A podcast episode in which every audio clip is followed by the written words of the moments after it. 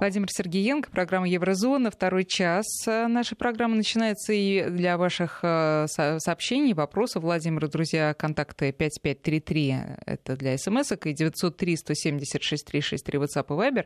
Мы обсуждаем Мюнхенскую конференцию по безопасности ежегодную, которая открылась накануне и продлится три дня. Вот э, приходит э, сообщение оттуда. Россию представляет Сергей Лавров, он встречается ну, в частности, с Майклом Помпео встретился, встречается сейчас с своим коллегой из Германии Хайко Масом. Будем, если что-то будет приходить, я буду а, зачитывать. Вот, но э, мы э, сейчас обсуждаем заявление главы НАТО Йенса Столтенберга, который, ну вот в частности, сказал, что любая попытка дистанцировать Европу от США во-первых, ослабляет э, НАТО, во-вторых, ставит под угрозу единство Европы.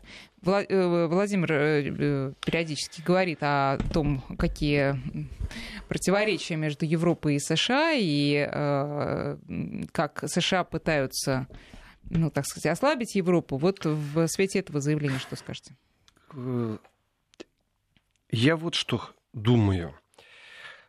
Прислушиваться, анализировать заявление генерального секретаря НАТО, конечно, необходимо. Это просто жизненно важно. Э, является ли это попыткой что-то переосмыслить с его стороны, или это декларация всегда? Я отношусь к его заявлению только как к декларации.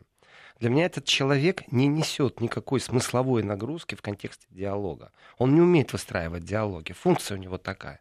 Вот у него функция объяснять, зачем увеличивать финансирование НАТО. У него функция это тем, кто из стада хочет убежать, найти повод, убедить, проявить активность, чтобы они в стадо вернулись, сколачивать стадо. Он как овчарка должен действовать в эти моменты. У него функция поехать э, посмотреть, какой порт на Украине, в бинокль можно посмотреть на Россию там, или в стереовизор, там, не знаю. Или просто вот здесь было бы хорошо аэродром э, поставить новый натовский. Функция у него такая. То есть это функционал. Человек функционал. И любой другой на его месте будет выполнять то же самое. Другое дело, вот я говорю, важно смотреть, э, что его в заявлениях есть. И я вижу разницу. На самом деле я могу его подловить на том, что иногда декларирует вещи несуществующие. То есть не могу сказать, что он врет, но подбирает в любом случае. Это генеральный секретарь НАТО. И вот по функционалу, ну не могу я себе представить, что любой генеральный секретарь НАТО может размышлять на тему, а давайте там НАТО будет без э, Германии там, или без США. Нет, это невозможно. То есть заранее его позиция должна быть всегда. Мы все вместе, коллективно. Э, не может генеральный секретарь НАТО говорить, давайте разоружаться. Ну, функция у него такая. Поэтому любое заявление Столтенберга, любое, это э, принципе, подтверждение, почему я сижу в этом рабочем кресле. Э, давайте еще больше финансирования, чтобы мы еще больше тратили. Ура, как хорошо. А дальше, вы знаете, ведь есть еще же понятие оправдать шаги.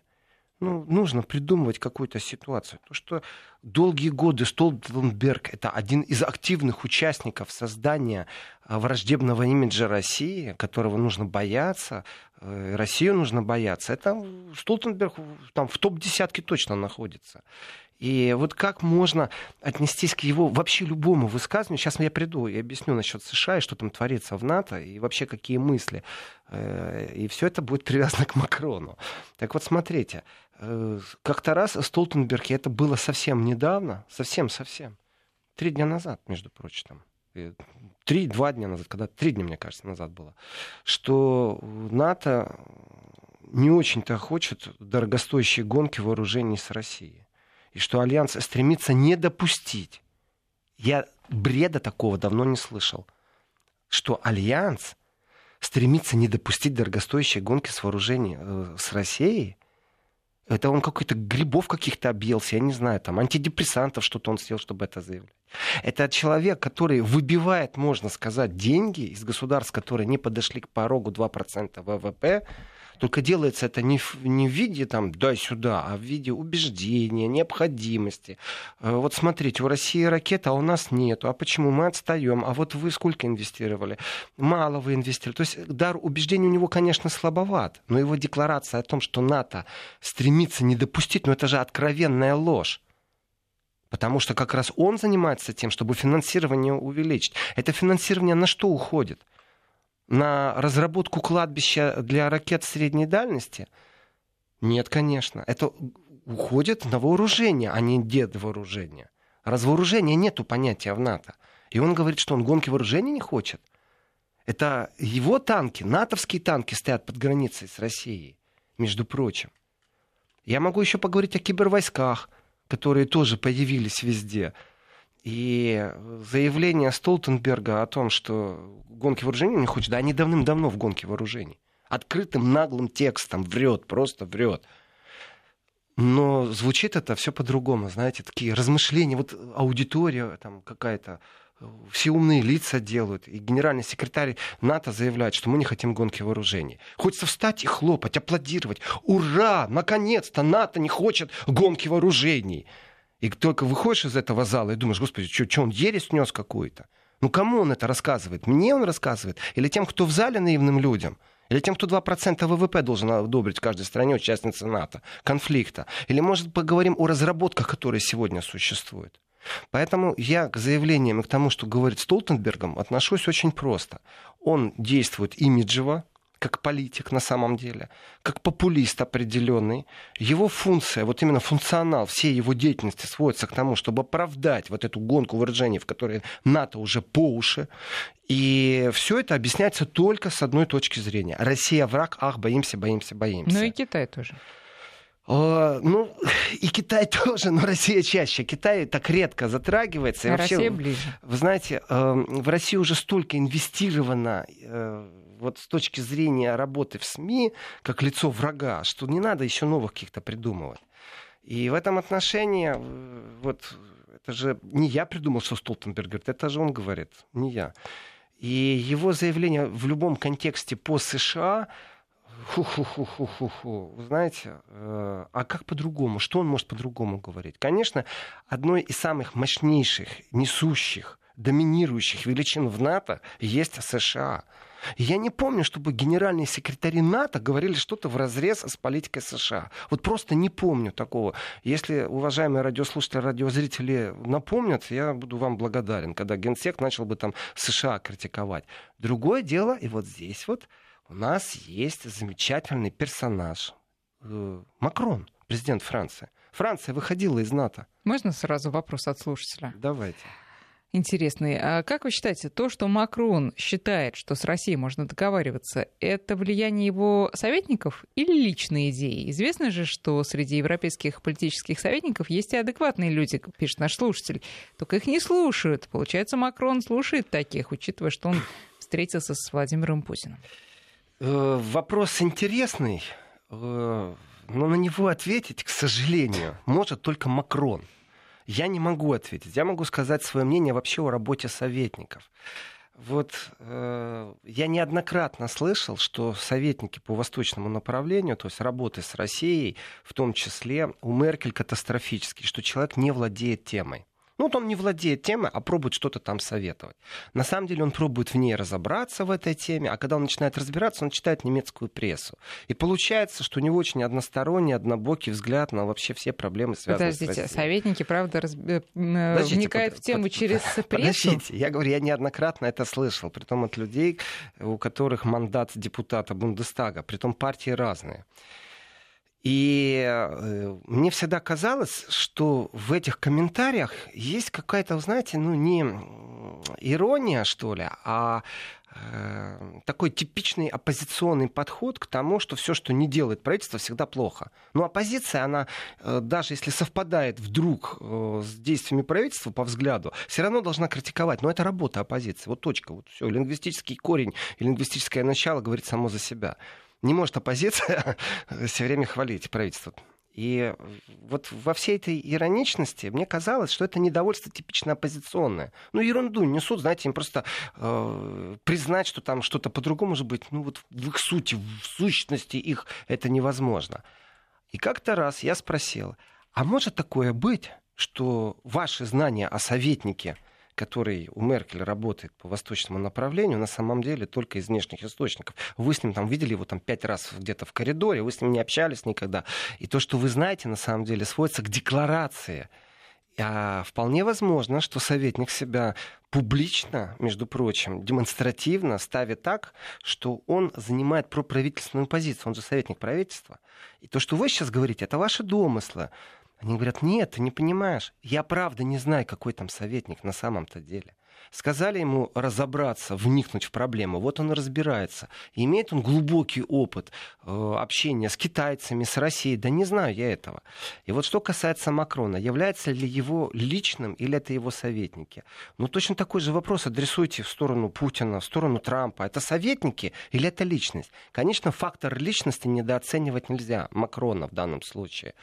И Макрон, вот здесь вот давайте еще раз по Столтенбергу я пройдусь, которому я вообще не верю ни разу, и говорю, что это враг. А, и все его действия враждебные. И что даже он лукавит, когда он говорит некоторые вещи. И, а, так вот, это что же совсем недавно обсуждали в НАТО, а, в Брюсселе, исходящую угрозу от ракетных систем российских. И опять же, там Йенс Столтенберг, знаете, так в гонку его не втянешь. Ну-ну, вооружение. Только перспективы развития, которые НАТО рассматривает в Брюсселе, ну, рассматривала в Брюсселе, это, в принципе, создание новых технологий. Никто не говорит о том, чтобы Россия сняла с вооружения. Нет, они будут выделять сейчас деньги. Это по поводу гонки вооружений и лукавства Стольтенберга. Так вот, Столтенберг говорит, без США никак. Ну, вот никак. А вы знаете, а Макрон точно так же говорит, что без США никак. И это та риторика, и вот в контексте вопроса, советники или Макрон, это та риторика, которая должна быть сегодня озвучена на каждой трибуне, если вы европейский политик, если вы западный политик. Вы не можете призывать к разъединению США. Э, вы не можете призывать э, противостоянию США. Вы обязаны говорить, что вы вместе. Но когда вы будете говорить, что вы вместе, без США никак, никто вам не запретит поговорить о том, что нужны собственные ракеты, что нужны собственные военные космические силы, которые во Франции, что нужно разрабатывать собственный самолет, а не покупать американский. И повестка всегда сводится к тому, что декларировать на словах нужно э, приверженность всегда с США, ну просто сотрут как политика. Медийно сотрут, подлости всякие там будут делать. Э, восстание подготовят. Не знаю, что произойдет. Но если вы посмотрите на все заявления, они всегда говорят, мы вместе с США. Но если разобраться в сути, в повестке, то, конечно же, когда Столтенберг говорит о США, это его прямая работа, а вот если говорит Макрон о США, то мне кажется, что это вынужденные слова, мы США, а на самом деле он говорит, мы, европейцы, должны оторваться от США. Пусть НАТО как структура будет, никто нам не мешает создать собственные силы безопасности. С этой точки зрения все интереснее действительно становится ждать выступления Эммануэля Макрона, потому что там же заявления звучат э, очень интересные сейчас уже. Например, Майкл Помпео э, заявил, что США решили выделить до миллиарда долларов на финансирование проектов в ЕС, которые позволят снизить зависимость от поставляемых, от поставляемых России энергоресурсов. Вообще, э, не знаю, на мой взгляд, прямо э, как-то зашкаливающе много сейчас разговоров э, о том, что ЕС и США братья навек, как-то раньше так это не педалировалось, а сейчас, что не заявление вот с этой конференции, прямо не разлей вода. Есть такое восприятие в Европе, что Трамп это временное явление. И нужно переждать, и потом будет все опять в порядке. Опять будет все, как всегда, с Америкой. Э, есть часть политиков, которые говорят, что может быть Трамп действительно временное явление в политике, и все вернется на свои места. Э, но сейчас нужно что-то очень эффективно делать, и в том числе и Трампа как-то приостановить. И в этом отношении на той же конференции я же начинал, сказал про Керри, который тоже такой, знаете, очень странная вещь. Мюнхенская конференция, и бывший госсекретарь там говорит, что вот нынешний наш президент врет. Это что там, из Америки два разных веяния приехало? И обязательно нужно до Европы добраться, чтобы создать впечатление, что американский президент лгун. Вот зачем такие вещи делать? Ну, уже не Это демократия, это свобода конечно. слова. Да, это его мнение, это на полях конференции. Именно в этом отношении конференция хороша. Я вообще категорически поддерживаю любые конференции и площадки, где можно общаться. Я тут посмотрела просто по поводу, чего он говорил. Это он по поводу отказа Трампа от э, э этого самого Парижского соглашения Парижского по соглашения климату. По Трамп климату, говорит, да. что мы не выдержим это соглашение финансово. А Керри говорит, что да врет он все. На самом деле мы могли бы его выдержать, потому что сам Керри его и подписывал, на самом деле. Э, конечно Конечно, Керри обидно. Столько усилий приложить. Это он подписывал, и действительно Керри в данном случае ему плюс ко всему обидно за свой труд, который, получается, взяли и нивелировали, полностью уничтожили, разорвали. И э, факт критики, вот еще раз, то, что он его по Парижскому соглашению откритиковал, Трампа, я имею в виду, э, для меня это не так важно. Для меня важно, что кто-то публично из элиты американской говорит о том, что там президент лгун. И место это называется Мюнхенская конференция. И это разносится СМИ в том числе. То есть имидж того, что США доверять не совсем надо, что США вообще нужно выстраивать особые США отношения. США доверять не совсем НАТО. Э, это, это присутствует. И Керри, конечно же, подыгрывает на руку вот этим политикам, которые относятся к Трампу не как к временному явлению, что нужно отсидеться, переждать, там, ну, ну, максимум что, два срока президентских. Они не относятся к этому как к явлению политическому и закономерному США, а они относятся как к феномену, что Трамп сам по себе феномен.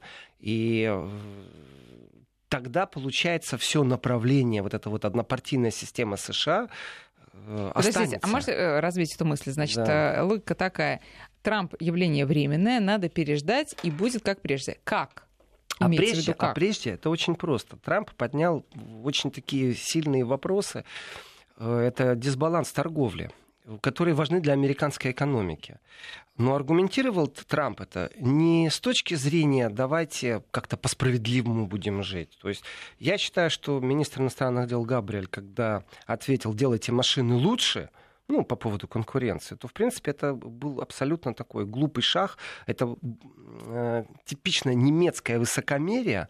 А уж если касается немецких машин, то если провести опрос среди немцев, это действительно то, чем они гордятся, и высокомерие в них присутствует. Именно высокомерие, технологическое высокомерие, политическое высокомерие. Не трогайте наши машины. То есть это вот э, немецкая ценность. И, конечно, когда министр иностранных дел говорит к Америке, мол, вы нас тут не пошлинами пугаете, а вы делаете машины лучше, то это какой-то миф о честной конкуренции. Честной конкуренции больше не существует.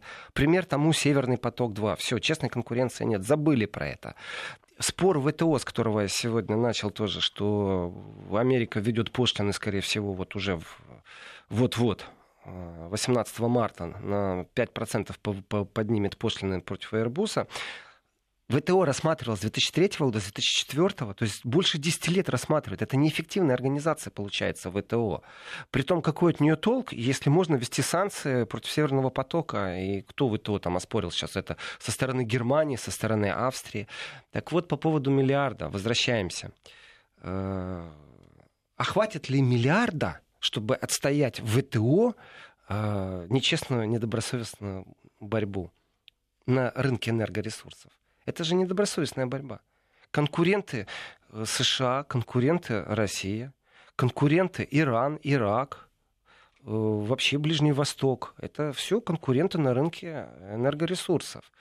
И миллиарда хватит на многие вещи. Миллиарда хватит, чтобы надавать взятки еврокомиссарам, чтобы они придумали что-то. Миллиарда хватит на то, чтобы создать информационное поле, выставить кричащих э, представителей стран Балтии, которые тоже вон там благодарят, расшаркиваются. Слава Богу, что у нас есть НАТО. Слава Богу, что у нас есть США. Мы спим теперь спокойно, не боимся России.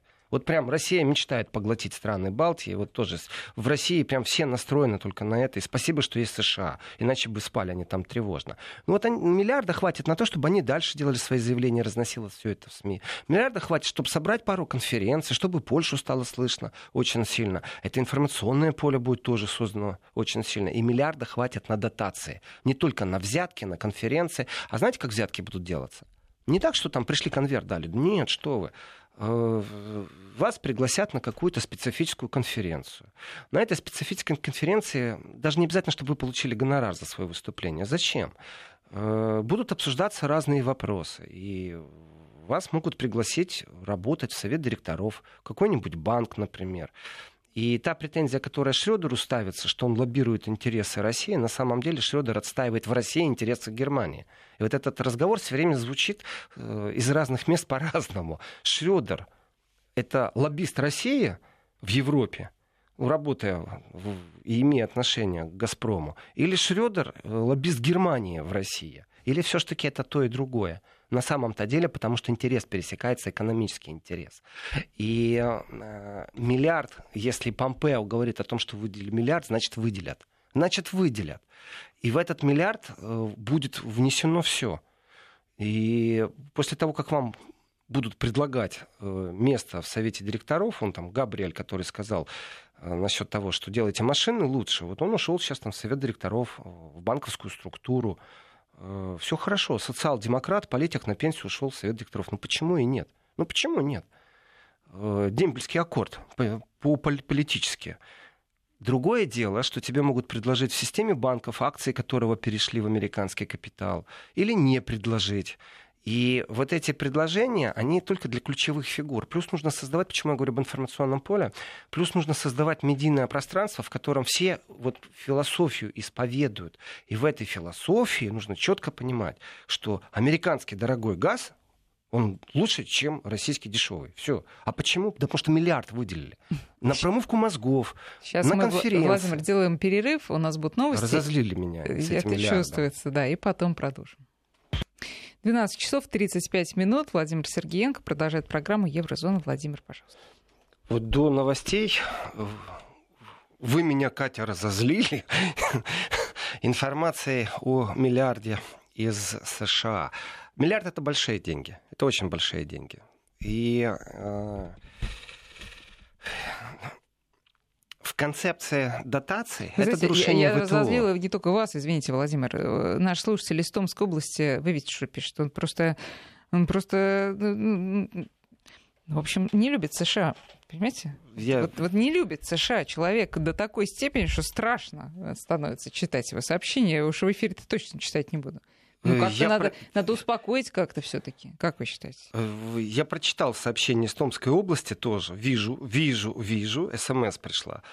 Э, Не подписано, правда, именем, чтобы обратиться. Э, Э, человек. Радикальное решение вопроса в виде стирания США невозможно. Невозможно сегодня без США многие вопросы решать. И то, что США уходит из определенных регионов как влиятельная сила, вы знаете, у меня два вопроса всегда в этой случае. Первый вопрос. США уходит, потому что там уже все выжило, что только можно отжать из этого региона. Ну, то есть, знаете, там была нефть, всю нефть уже выпили. Были там урановые руды, значит, все урановые руды высосали. И, или же США, вот это первый вариант. Ну, просто там неинтересно, вот они и уходят. И второй вариант. А может, у США селенки-то истощились? А может быть, действительно экономическая система может рухнуть и дестабилизировать всю планету? Потому что если рухнет доллар, то ой, как э, финансовые рынки вздрогнут. И в этом отношении финансовые рынки все еще на самом-то деле очень плавно-плавно э, зависят и должны выходить из э, зависимости от доллара. И этот процесс идет, между прочим. Это очень важный процесс. Так потихоньку-потихоньку, знаете, вот евро появляется во многих сделках, вот юани. Э, Будет ли когда-то единая валюта, например, у стран БРИК? Ну, единый банк, единая валюта. Ну, почему нет? Лет через 20 почему нет? Лет через 10. Все, все возможно. Но я вот хочу прочитать другое сообщение. Иван, ну, без географической привязки, вижу по телефону, что это Россия. Как вы думаете, учение НАТО в Польше не закончится оккупацией Украины на фоне продаж сельхозземель в Неньке? Э, Вы знаете, с этими учениями НАТО, которые такие крупные, напомню еще раз для тех, кто э, не знает, 13 тысяч боевой техники, 39 э, тысяч личного состава, из которых 20 тысяч офицеры и солдаты США будут перекинуты в Европе в восточном направлении. В Германии передвижение будет ночью. Очень важный момент такой, знаете, чтобы никого, никто не нервничал, чтобы случайно на улице не повыходили люди, чтобы тракторами не перекрывали э, возможность тягачам танки вести. По поводу оккупации Украины, э, возможно ли невозможно, я рассматриваю такой вариант, его рассматривают многие. Может ли это быть какой-то бросок и в честь чего? И докуда этот бросок будет? До Днепра? Или, может быть, они в Донецк захотят пойти? Я скажу так, НАТО не пойдет на конфликт, и США не пойдет на конфликт, на прямой конфликт э, с Российской Федерацией, это однозначно, потому что это самоубийство. А суицидность в политике не приветствуется. А вот с точки зрения, могут ли они войти, по крайней мере, они отрабатывают сюжет, в котором они перебрасывают. Э, ведь просто зафиксировать появление войск, ну, давайте так, Украина не связана ни с какими обязательствами, ни с кем. Другое дело, что на фоне всего, что происходит, придется принять решение. Если вот эта группировка вдруг войдет во Львовскую область, в Западную Украину, э, потому что украинское правительство разрешит. Даст ли это повод Российской Федерации официально войти на территорию Донбасса? То есть как рассматривать эти вещи? Вы говорите об оккупации, абсолютно правильный вопрос, потому что международное право в данном случае э, не будет четко объяснять, где произошла оккупация, потому что официально правительство Украины имеет право на любые шаги и приглашать к себе на совместное учение, кого хотите. И здесь нужно вернуться к Столтенбергу, который не хочет гонки вооружений, и спросить его, как он относится к тому, что, в принципе, нормальный человек, глядя на эту армаду, которая будет перекинута с запада на восток под российскую границу, э, что это не просто провокация, а это угроза, это игра мускулами. Другое дело, что Столтенгу нужно э, объяснить, что не помогут ни 13 тысяч боевой техники, ни 20 тысяч офицеров и солдат США, не дополнительные 19 тысяч европейских военных, если вдруг э, будет отдан приказ. Не дай бог, конечно, нам до этого дожить. И э, провокации, вы знаете, вот здесь вот нужно вернуться к понятию терпения. Ну, то есть радикальное предложение из Томска на самом деле это исчезновение Земли. То есть здесь нужно вернуться к Эйнштейну, который сказал, я не, не знаю, как будет идти Третья мировая война, каким оружием, но четко знаю, как будет четвертая, с помощью палок и камней. Потому что все-таки эта угроза достаточно сильная. Э, в контексте Мюнхенской конференции, чтобы подвести какой-то итог, и площадки, вы знаете, вот там был вопрос, я его видел, сейчас он как-то очень много тут сообщений по поводу заявления Порошенко на полях Мюнхенской конференции по поводу там, плана 12. Э, ситуация очень простая. Э, есть методика э, определенная, есть правила заявления каких-то дискуссионных столов, выступлений, площадки. И вот есть понятие на полях, когда кто-то что-то сказал. В Германии даже на заявление Порошенко там никто ничего не обратил и это является определенной работой порошенковского пиара, который находится в сфере интересов больше Украины. Э, и, конечно же, это сфера интересов, в том числе и Россия. Конечно же. И ментальная ответственность, и реальная ситуация. Очень кратко. Значит, появился документ официально на странице Мюнхенской конференции, который потом исчез. И Порошенко себя выставляет как инициатор, что это чуть ли не он добился того, что этот документ исчез. Вот он был, а он исчез. Порошенко всегда любит себя попиарить в этом отношении. Кто он такой? Бывший президент. Э, нужен ли он сегодня европейской политике и Мюнхенской конференции безопасности? Нет, не нужен. Он использует это для себя, абсолютно для своего пиара. Э, может, ищет э, тех, кто ему в случае чего даст возможность политического убежища. Знаете, там король Афганистана очень долго не был на родине. И в Афганистан, когда он вернулся, он-то прилетел из Ватикана, у него в Ватикане политическое убежище. Так вот, я думаю, Порошенко в том числе, он такой проныра, знаете, еще э, всегда там шоколадки приносил и носил по кабинетам. Он очень любит пообщаться с политиками, но вот ему нужно искать, кто теоретически ему предоставит политическое убежище, если его на Украине действительно смогут посадить на скамью подсудимых. Притом моментов очень много обвинения идут и в коррупции, и в преувеличении власти. То есть там врагов у него хватает. Так что пусть он бегает дальше. А насчет документа 12, который... 12 был... шагов. 12 шагов по Украине. Вот то, что Порошенко заявил, это я уже конкретно отвечаю на вопрос трактовка внутри украинского конфликта Украины везде пробует э, перенестись в трактовку, знаете, так это даже странно. Вот смотришь на один текст на русском языке, например, или на украинском, а на немецком, на английском это уже будет другой текст. Это проблема у многих, не только у Порошенко. И осознание того, что есть понятие внутриукраинский конфликт, это не связано никак с тем, что хочет там, Порошенко сказать, или реальность жизни, или нереальность жизни.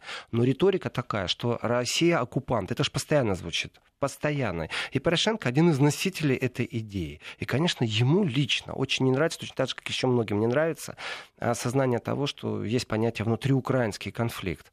Э, и, в принципе, в принципе, решение конфликта именно вот здесь вот и заложен самое большое зерно, которое нужно прорастить. Осознание, чей это конфликт. Если это внутриукраинский, осознайте, и тогда легче его решить будет. Вот. Но это не вписывается вот эту вот догму, знаете, это, это вот мы говорим устаревшее мышление. А у нас устаревшее, это там буквально там, двухлетней давности, является уже устаревшим. Темпы очень другие.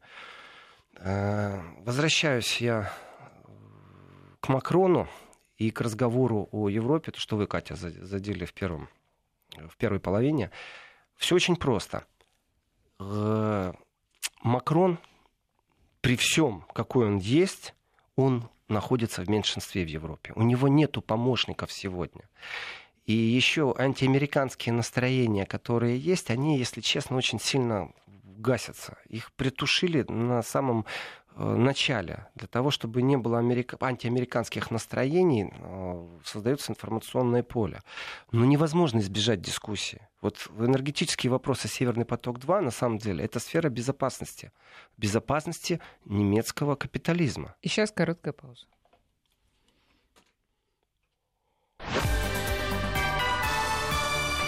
Вести ФМ. Да, пожалуйста. Ну, логично, даже вот представьте себе, что э, вот не надо больше э, распространять риторику страха и создавать этот вот имидж Россия страх. Вот все, больше это не надо. Вопрос простой.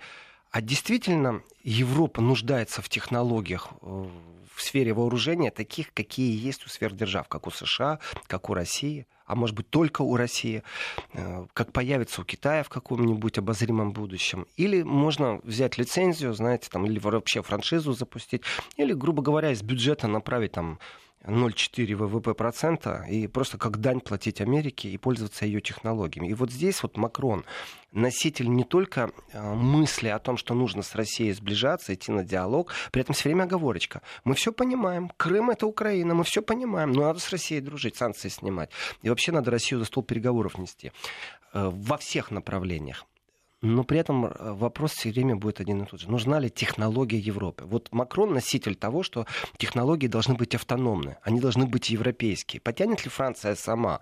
Ну, извините, с такими восстаниями, которые во Франции год были целые, проходили, и сейчас время от времени проходят, еще и неизвестно, может, новый повод какой-то будет.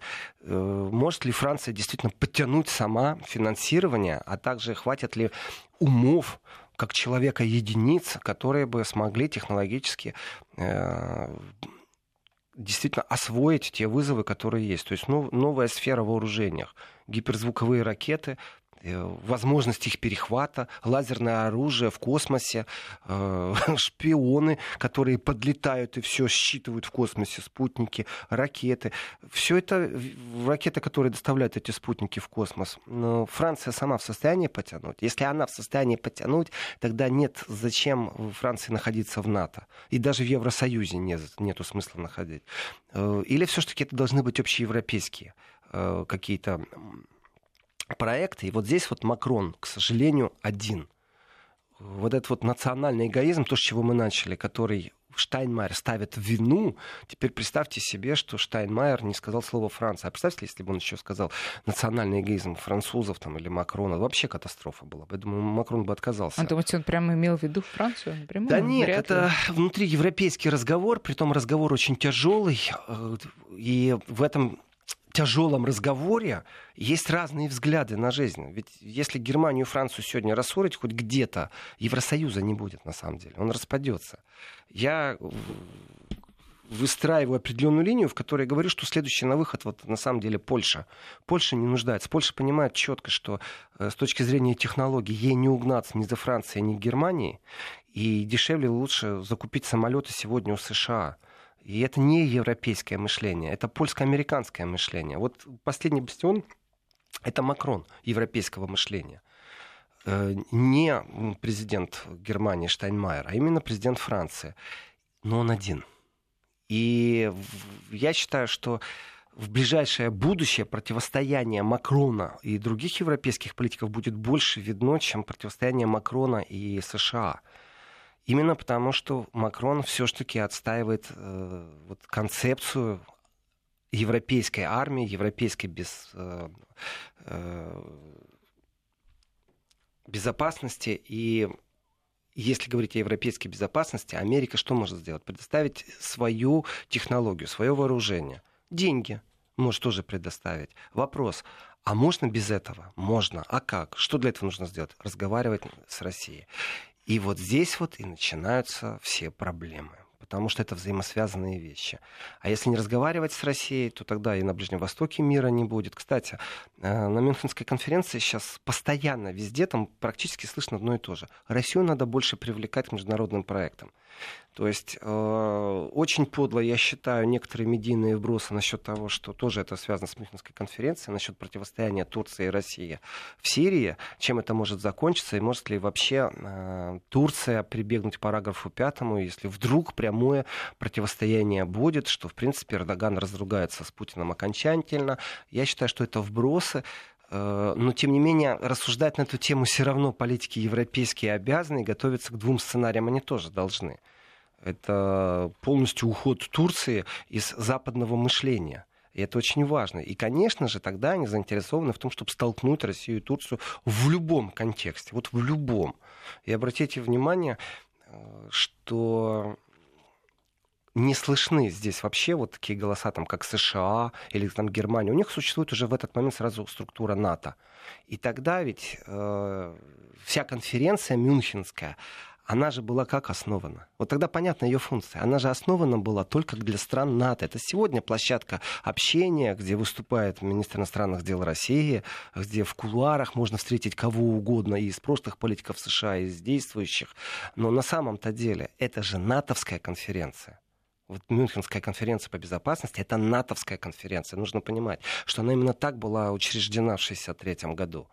И, соответственно, она должна отстаивать, и все контексты, которые там происходят, они идут через призму суждения НАТО в первую очередь. И вот почему Меркель в этом году, вопрос мне пришел вот по соцсети ко мне уже в Фейсбуке, почему Меркель отказалась. Я могу только а предположить, она отказалась выступать э, и присутствовать на конференции Э, по безопасности в Мюнхене. Э, дело в том, что у Меркель очень напряженная ситуация. Может, я об этом расскажу подробнее завтра в еврозоне. Но дело в том, что хоть и незаметно, но стул под Меркель очень сильно шатается. И это брожение связано именно с внутрипартийным брожением в Германии. И разговор о том, кто будет новый канцлер Германии, сейчас у нее на самом-то деле забирает огромное количество сил, потому что вполне возможно, эта информация доступна, ее только нужно правильно увидеть, что вполне возможно, что в партии Меркель, а также будущий канцлер в Германии будет практически кровный враг Меркель. Это ее однопартийец, но у него полностью другое видение мира. И я думаю, что это отбирает силы, это внутриполитическая германская интрига, которая просто не отпускает Теперь ее. я поняла самый первый вопрос, который пришел сегодня от Игоря из Иванова э, про Ангелу Меркель. Э, она, ну, то есть, стоит ли подождать, э, э, какое крыло в ее партии возьмет верх. Вот это он имел в виду, видимо, когда говорил о том, что ее же партия ее, ну, не свергнет, конечно, но э, перечеркнет впоследствии. Да, да, да, еще раз да. Ситуация очень проста и очень запутана. У Меркель внутри партии существует огромное количество врагов, огромное количество.